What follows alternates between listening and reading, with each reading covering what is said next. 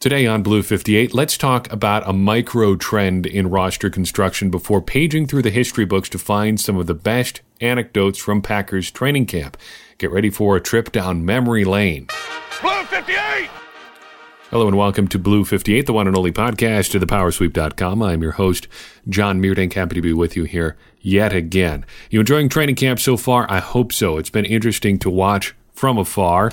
Though I'm not sure there's any really big emerging story so far. And I think that's been evident even in some of the coverage that we're seeing out of camp so far. For instance, today I was listening to the first training camp episode of the Milwaukee Journal Sentinels, PackersNews.com, Packers podcast. Jim Owczarski and Tom Silverstein are doing their best to break down the start of camp.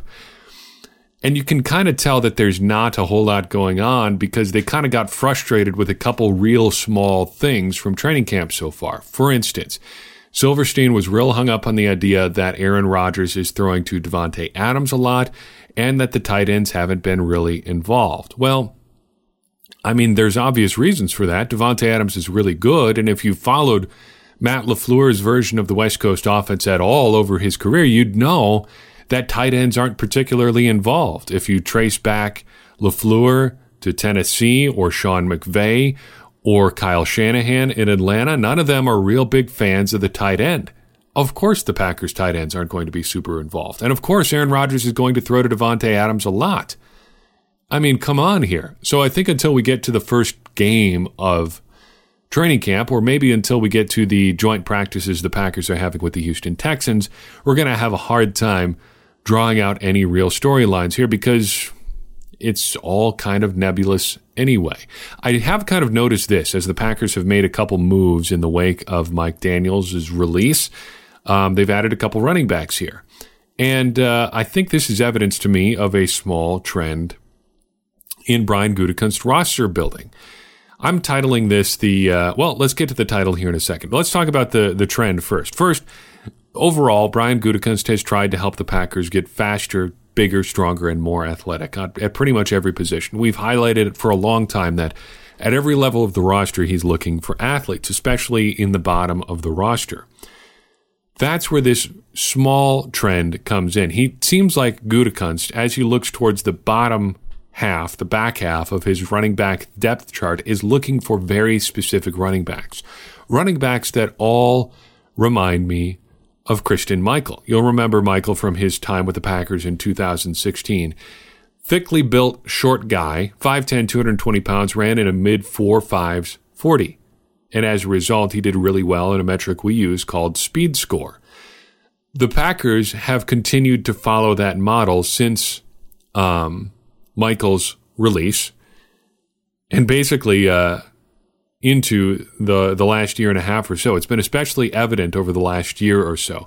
So far in camp, the Packers have two signed two running backs that really fit this Christine Michaels sort of role, Corey Grant and Darrin Hall.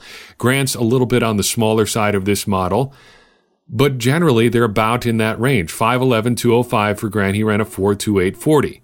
Hall is 5'11, 217. He ran in the 4'4 to 4'5 range at his pro day. Both relatively thickly built, fast guys, mass movers, guys that I am calling henceforth participants or aspirants to the Christine Michael or Kristen Michael Memorial Action Star running back position. These are guys that, if you were doing another revival of the A team, would be cast in the uh, the Mr. T role. Guy who just looks like an action star. Even among NFL players, these guys look like super duper athletes. They just look absolutely phenomenal. Let's look at some of the guys the Packers have signed. This even includes a fullback in here, as we'll get to in a second. They signed Darius Jackson last September. He was six foot, 221 pounds, ran a 4-4 even in the 40. Tra Carson, a little bit on the bulkier side, 5'11, 227, a little bit slower, but still moves pretty good at 4'6'4. Danny Vitale, a fullback, sure, but he kind of fits that mold too. 6'1, 239, 4'6 in the 40. Lavon Coleman, 5'11, 215, 4'6 in the 40. Kapri Bibbs, a bit shorter, but still thickly built, 5'9, 212, 4'6'7 in the 40. Brian Gutekunst has a type. He likes thickly built running backs towards the bottom end of the depth chart, and that's what he's getting in Green Bay so far. Now, are any of these guys going to make a difference on the roster? Kind of think probably not, but it never hurts to kick the tires on a guy. And if you're going to do that, why not do it on a guy who you can find a bunch of different versions of, apparently, but who's also super athletic and can fit the, that mold of either a fast running back or a powerful running back. Even if you go back to the 2017 draft, you see that as well. Devante Mays, the seventh round pick, is an absolutely perfect example of this trend. Let's talk about training camp in general. I think as fans, we get a skewed version of training camp because for us, this is a lot of fun. We haven't seen any Packers football un- uh, since December. Since January, really, there hasn't been much of consequence going on in Green Bay football wise. There's been a bunch of roster transactions, a bunch of draft related stuff, but at its core, that stuff is really just a bunch of legal agreements. Eh, people signing contracts, negotiations, dollar figures, prorated salary, stuff like that. This is actual football, and it's exciting because you get to see the players up close. You get to watch them do football adjacent sort of things on the field. But that's our perspective. What's it like for the players and coaches who have to actually go through it? Let's look at a few of the stories from these guys from over the years and try to get some kind of perspective here on uh, on what exactly this is like. First and foremost, I think you have to realize that for players and coaches alike, training camp is just mentally exhausting in addition to everything else. Here's Mike Holmgren talking about camp from his time with the Seattle Seahawks. At summer camp, we're in what I call robot mode. Every minute is accounted for during the entire six weeks we're in camp. I'm talking about every practice, every meeting, every workout in the weight room, everything. This gives everyone the freedom to do his job without any distractions. It's a very disciplined environment. And believe me, while you hear the comments that professional athletes lack discipline, they really do want it. Sure, they may grouse about it now and then. There's really nothing wrong with having them complain but they truly welcome the discipline. They expect when they're at our training camp, they know what to expect when they're at our training camp. They want to know what we're doing, when we're going to do that, when meals will be served, and so on. End quote. By the way, all of these quotes, not going to take the time to break down the exact source on each of them, but a big help or a big uh, shout out to Gary uh, doing a bunch of research on this stuff, uh, finding some great stories from Packers uh, figures over the years. Holmgren is absolutely right on when it comes to every minute being scheduled. I don't like to, to lean on my own football playing experience all that much because it really doesn't amount to anything at all. But I played a season of college football, hung on to my playbook, and uh, I always I like to page through it every now and then because the memories are pretty good. But this is something that always uh, that I always think about every time every every year at this time, just how exhausting it was from a mental perspective just to be on for 15, 16, 17 hours a day, all day, every day for a couple weeks at a time. Here's a sample day from our training camp that year uh, in 2007. Uh, Tuesday, August 14th, 2007, Northwestern College in Orange City, Iowa. Uh, 7 a.m., trainer time and equipment repair. If you need any physical stuff looked at, worked on, we just had our first padded practice yesterday. You want to get looked at, you, you had something pop or twinge or something, you got a bruise you need looked at. That's the time when you get it done. Because at 720, we have breakfast, team breakfast, everybody there all together. At 8:30 we have offense and defense meetings. Get our day scheduled here. Got to get everything figured out what we're going to do on the training or on the field that day. Uh, at 9 o'clock we have a special teams meeting. Then at 10 we're on field for our first practice today. By 11:40 a.m., we're off the field for practice so we can get ready for lunch at 12 o'clock. We've got 90 minutes for lunch, maybe a little bit of downtime in there. At 1.30, we've got offensive meetings while the defense lifts. At 2 o'clock, we have an offensive install session while the defense has their meetings. Then at 2.30, the offense lifts while the defense has their install session. At 3 o'clock, we're done lifting, quick lift, get a lot of work in fast uh, because it's time to tape and dress at 3 o'clock for our afternoon practice. Full pads on this particular day. At 3.20, practice starts. By 5.30, we're off the field and off to dinner. Got a little bit of downtime. Then we have individual position meetings at 6.30. Then our final practice of the day on the game field at 7.30 p.m.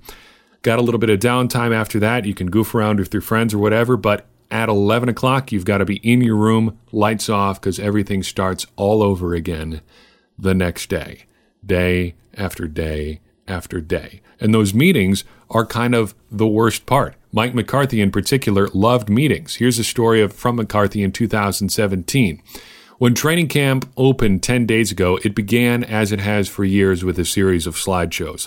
Mike McCarthy loves his slideshows. Once an expert in importing data and playbook sketches into old school computers as an entry level head coach, or assistant coach. At some point, the Green Bay Packers head coach fell in love with PowerPoint. And as much as McCarthy knows about coaching quarterbacks and offensive play calling, he has now become just as adept at designing overhead projections to keep his players' attentions in meetings, whether those are full team gatherings or separate get togethers on either side of the ball. People get bored, and it is boring. I'd like to go outside the Packers here just for a second to one of my favorite sports related books. A Few Seconds of Panic. This is a story, a book by Stefan Fatsis, uh, who tried to experience training camp through the eyes of an actual player, spent camp as a kicker with the Denver Broncos in the, the early 2000s, well, may, maybe mid 2000s, so like 2006, 2007, whenever the start of the Jay Cutler era was in in in, uh, in Denver. Maybe so, like what would that be 2009? Not important. Anyway, he even just as a journalist visiting training camp um, said it was just absolutely tedious. Uh, he used the phrase exhausting, tedious, and claustrophobic. Here's a longer quote. The routine is unchanging and paralytic. Holiday Inn to shuttle bus to facility to cafeteria to locker room to field to locker room to cafeteria to meetings to field to weight room to locker room to cafeteria to meetings to shuttle bus to Holiday Inn. Groundhog Day, Tick Burns says, referring to the movie in which Pittsburgh TV weatherman covering the insipid annual small town ritual is forced to relive the day until he discovers virtue and meaning in life. Like Bill Murray's character, the Broncos wake up to the alarm clock pay- playing I Got You Babe, praying that today isn't yesterday, but it is. The drills are the same, the practice film is the same, the lectures are the same, the weather is the same. Even the free chow, copious, varied, and not terrible, begins to irritate. If I have to eat any more food on a stick, I'm going to stab myself with the skewer, a player says, over dinner. So, as a result of that boredom, what happens? Well, pranks and hijinks. Here's a good one from Dave Roller back in 1970. Roller started what he called a King Ugly contest in Minnesota, where he played during the 1970 and 1980 seasons. To break up the monotony of training camp, Roller set up a box and had everybody vote for who they felt was the ugliest player on the team. One of the times, Roller had everybody vote for Ron Yary, and the gigantic offensive tackle didn't like the results one bit. Oh, he was pissed, Roller said. He grabbed the box and just tore it up but I wanted to do something to break things up, otherwise, camp is just so dull. A little bit of hazing, hopefully not much. Bill Walsh famously did not allow hazing of any kind during his training camps with the 49ers, but some good natured stuff I don't think is all that bad. For instance, 1991, Esera Tuaolo writes of this anecdote, anecdote with the Green Bay Packers. I reported to St. Norbert, the small Catholic college outside Green Bay, where the Packers held training camp at dinner time. I signed the papers in the general manager's office, then headed to the cafeteria. I didn't know the tradition that all of the rookies had to sing a song before they ate until Don Davey, the third round pick, told me they're going to make you sing. I'm not going to sing, I said. Did you? Yeah. He sung his alma mater's fight song. It was horrible. No one there knew I could sing. I sat down with my tray. The, the veterans started calling off rookie names. Sterling Sharpe pointed his finger at me. The other players started point, pounding the tables and chanting second round, second round because they couldn't pronounce my name. He stood up, or I stood up and admitted, I don't know my fight song. We were so horrible at OSU that we heard every other team's fight song after they scored, but we rarely heard ours. I'd memorized theirs, but not my own. Well, sing anything, the veteran shouted. So I sang Luther Vandross's gospel version of Mary Had a Little Lamb. That busted up everybody. They were rolling on the floor. That guy can sing. Brett Favre, of course, a legendary prankster. Here's one such prank from Lenny McGill. I'm the last man on the totem pole, said McGill, a little known defensive back from Arizona State. It's training camp and I've got 15 minutes to go until a meeting starts. So I rush to the bathroom. I'm sitting on the toilet reading my playbook, preparing, and I hear somebody say, Well, good morning, Lenny. And it's Brett peeping over, looking at me sitting on the toilet reading my playbook. I don't know what to say. What's up, Brett? I, I replied. You doing okay? Sure. Well, it's kind of hot in here, Favre said, don't you think? He pulls out this ice bucket and proceeds to pour it all over me. I had no time to change, so I had to show up to the meeting soaking wet. People asked, What happened to you? What happened? Well, Brett happened. But who's the best prankster of all? This is the best story that I think Gary uncovered. Mike Sherman never would have seen it coming. In my first year, I was the new guy in town, and they didn't know what to expect. On the fifth consecutive day of practice on a hot summer day, I'd worked the players hard. They were beat, so I figured it was time to have a little fun. In cahoots with two players, Ross Verba and Mike Flanagan, we did a number on the players that they're still talking about. Everybody got on the bus for practice, and Verba stood up in the front and shouted, The heck with Coach Sherman, the heck with all the coaches. We're not going to practice today.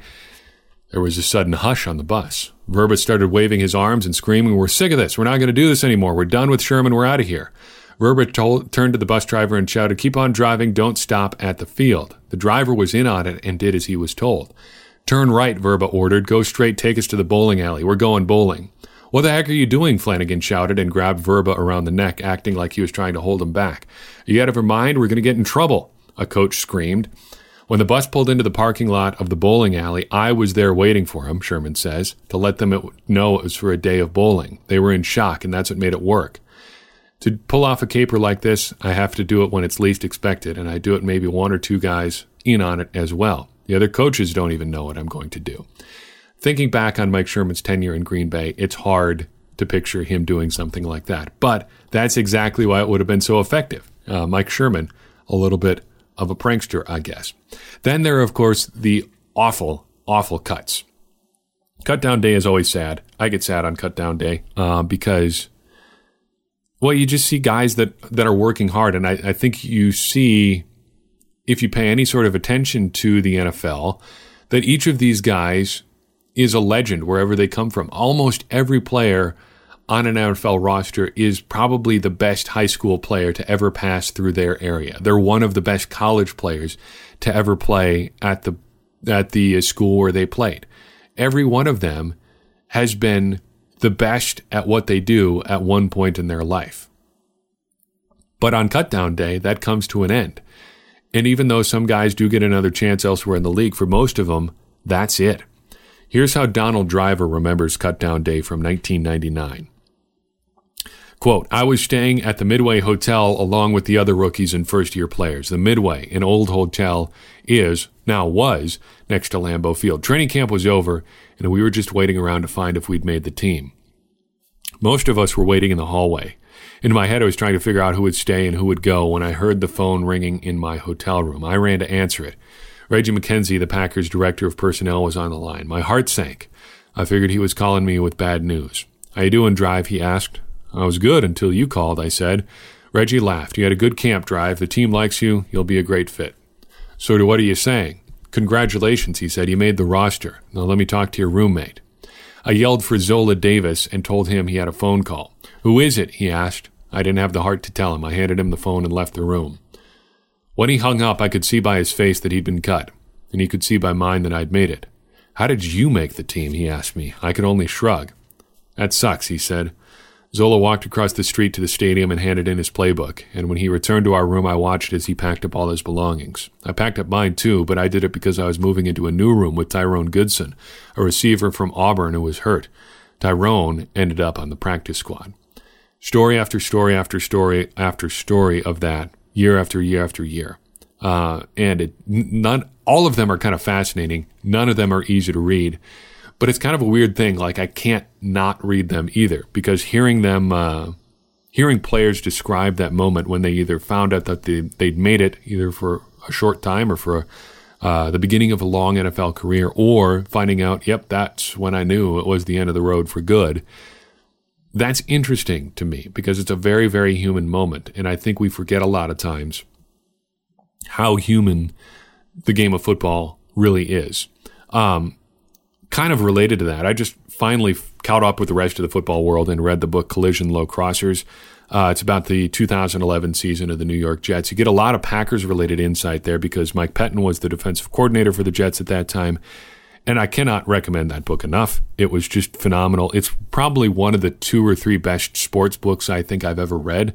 The Breaks of the Game by David Halberstam is right up there too. And I can't decide if this book is better than that, but that one is also very, very good. But just, you forget I think, as fans a lot about um, everything outside of the box score. And uh, this book is almost not at all about what goes on on the field, but almost entirely about the the men who make up football teams and women uh, off the field and what their daily lives are like. And it's a lot of the same, a lot of long, monotonous, similar days, broken up by a few hours where you're doing the most exciting thing you could imagine. But if that thing doesn't go the way that you hope it will, you're bummed out for the next week until you get another chance to do it again. Finally, let's talk about how training camp could be a lot, a lot worse. It was miserable for the Packers, for everybody back in the early days of pro football. Here's Bart Starr from 1956. When Starr arrived in Green Bay for the first time in late June, he was immediately struck by the Spartan facilities, especially the locker room, smaller than his father's garage, and the training room, dominated by an antiquated whirlpool with a rusty pipe. The bleachers in City Stadium made Alabama's Denny Stadium look like the Rose Bowl. Fred Cone goes a little bit further than that. When Fred Cone found out he was going to be in the NFL in 1950, he thought he'd hit the big time. The Clemson star fullback and kicker was drafted by the Green Bay Packers in the third round of 1951. He signed a contract for $6,500 his rookie years, and he couldn't wait to get started. Only when Cone arrived in Green Bay, he couldn't believe what he saw. Quote, You could tell the franchise didn't have much money and was in a lot of trouble, said Cone, who was born in 1926. Our equipment at Clemson was better, a lot better. We got to training camp and they gave us old tattered sweatshirts, the helmets, shoulder pads, hip pads. All the stuff was better at Clemson. We even had to buy our own shoes for games. They were on the verge of going broke.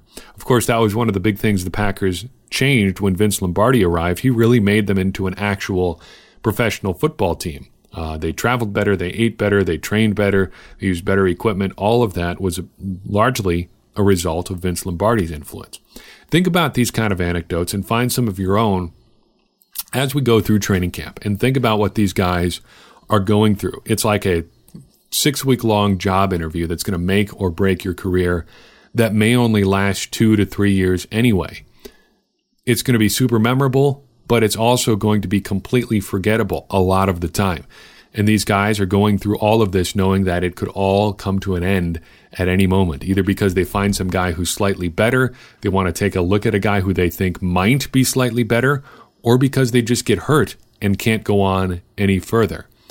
Keep in mind that human side that these stories show as we go through training camp. And I think you may find yourself both enjoying camp a little bit more and uh, getting a little bit more out of it because you'll think a little bit more about uh, what the players are going through. While I've got you here, I want to talk just real briefly about Mike Daniels again. I was thinking about the the, sh- the cut down story or the the story of his release a little bit more over the weekend, and uh, I wanted to add one more thing that I, I, can't believe that I left out in hindsight. Um, Mike Daniels, obviously, I think he's he's still a good player, and I think I come down more on the not sure this was a good idea side of the release at this point. However, I think we should point out that as good as Mike Daniels is, the Packers are unlikely to be one way or another one Mike Daniels away from a uh, from a Super Bowl. If they had him, it's unlikely he was going to make the difference between them being a Super Bowl caliber defense and not. If they don't have him, that's probably not going to seek their, sink their chances either. There are very few players on the Packers, maybe only one, who are, can have a significant impact all by themselves on the Packers season. And I don't think Mike Daniels is one of those guys. I don't think he was close to being one of those guys at this point in his career. Would I still rather have him than not? Probably. But do I think it's going to be a, a, a season altering move? No, probably not. Um, keep that in mind as well as we go through the rest of this training camp. There's going to be more guys like that who end up either injured or uh, on the outs on the on the way to other NFL teams as we go through the rest of this training camp. Try to have perspective, and we'll try to do that too here on who really is going to make or break the Packers this year. And of course, if you lose too many of those guys that are borderline making a difference types, that can also sink your season too. I don't think the Packers are in danger of that right now, and I don't think anything they did with Mike Daniels was going to change that one way or another. So I've got for you in this episode. I do appreciate you listening. Thank you for downloading one of these episodes and tuning in. If you like what you heard and want to help us keep things going, The best way to support what we do is by rating and reviewing the show on iTunes or whatever platform you use. That helps more people find the show. If you'd like to take your support to the next level, the best and most straightforward way to do that is to donate a dollar per month at patreon.com slash the. A dollar a month is enough to offset our hosting costs for this podcast and also goes a long way towards helping us build the content we know you love both here and on thepowersweep.com. And don't forget to check out our great t-shirts and sweatshirts by clicking the shop link at thepowersweep.com. If you've got an idea for the show, and we've gotten a couple good ones recently, uh, keep an eye out for those in the relatively near future or want to say hi, you can reach us at thepowersweep.com on Facebook or Twitter or by emailing thepowersweep1959 at gmail.com. As always, every bit of feedback you give us helps us make Blue 58 and the Power Sweep better, which furthers our mission of helping everyone become smarter Packers fans. And as I always say, smarter Packers fans are better Packers fans, and better Packers fans are what we all want to be. I'm your host, John Meerdink. We will see you next time on Blue 58.